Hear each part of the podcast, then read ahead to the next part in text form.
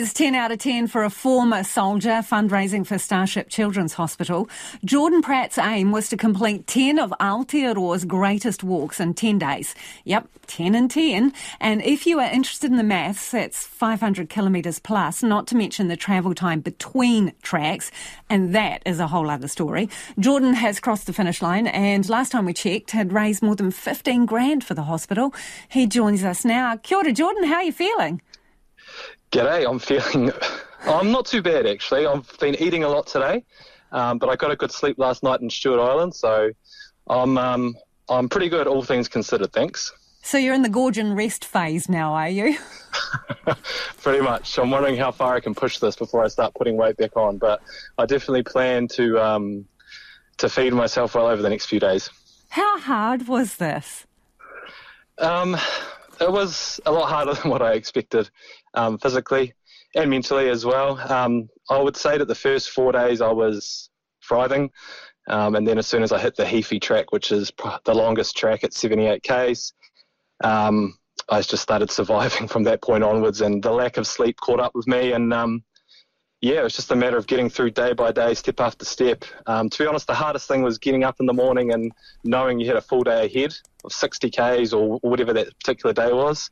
Um, but no, I mean, um, it was due to my support crew, Julian, Kim, and Steph, that um, pulled me through. You know, having a hot brew and a hot feed at the end of the track was um, absolutely priceless. So, yeah.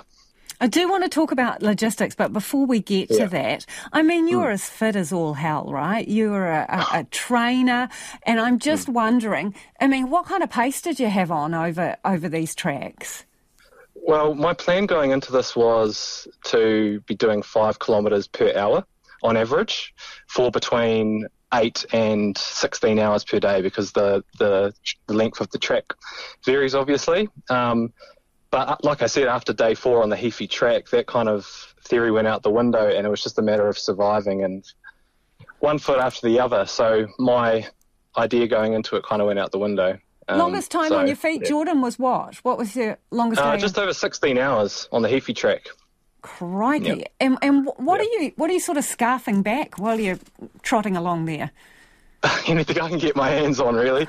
Um, yeah, I mean, I try and limit the the food that I bring because I obviously have to carry it for the entire um, for the entire track. But the bigger bigger issue is keeping hydrated, eh? Like making sure that I can find drinkable water sources, and sometimes the huts aren't haven't got clean water and stuff. So just keeping on top of that, and when you do get the opportunity to drink the water, then take it and electrolytes and all that sort of stuff. So, yeah. And do people join you along the way? Yes, yeah, for probably half the track. So. Um, two weeks before me starting, I put the call out, see if people were keen to come along, and honestly, that's been one of the most incredible things from this entire challenge is the generosity and kindness of people coming out to join me at their own expense. You know, they've taken time off work from Hummy Order and uh, on the west coast. Cam and Abel Tasman, like these guys just um, took the time off work to join me and boost my morale. Um, and then the other half of them, I was just by myself, just grinding away. So, you mentioned your support crew, right? Because part yep. of this is it was 10 and 10 days, but that 10 days included getting you to the next starting point, right? Which sort of sounds like the amazing race. I mean, how was that? it felt like that a little bit. Um, yeah, so it was a bit of a logistical nightmare. Um, so basically, there's two great walks in North Island, and I drove between those two and then flew out of Taupo into Nelson, and then we picked up another vehicle in Nelson, and then made our way made our way down south, starting with the Abel Tasman and just making our way down. But unfortunately, our camper van broke down at the head of the Routeburn track, so we had to. Well, my support crew had to quickly improvise and find find me another van, and yeah, it's just a matter of ticking them off, driving between them, and just driving at night time, obviously. And then um, the final track was on um, Stewart Island, so that meant a very bumpy crossing. Um, and yeah, that was the last day. So logistically, it was a bit tricky, but we managed to get it done. You did it. And um, we've just checked, and I think you're over 16K on your oh, Give a Little, right? Awesome. So mm. before you go, Jordan, people can mm. still donate. So here's your chance. Here's your chance to talk to them. What's your message yep, to people absolutely. listening?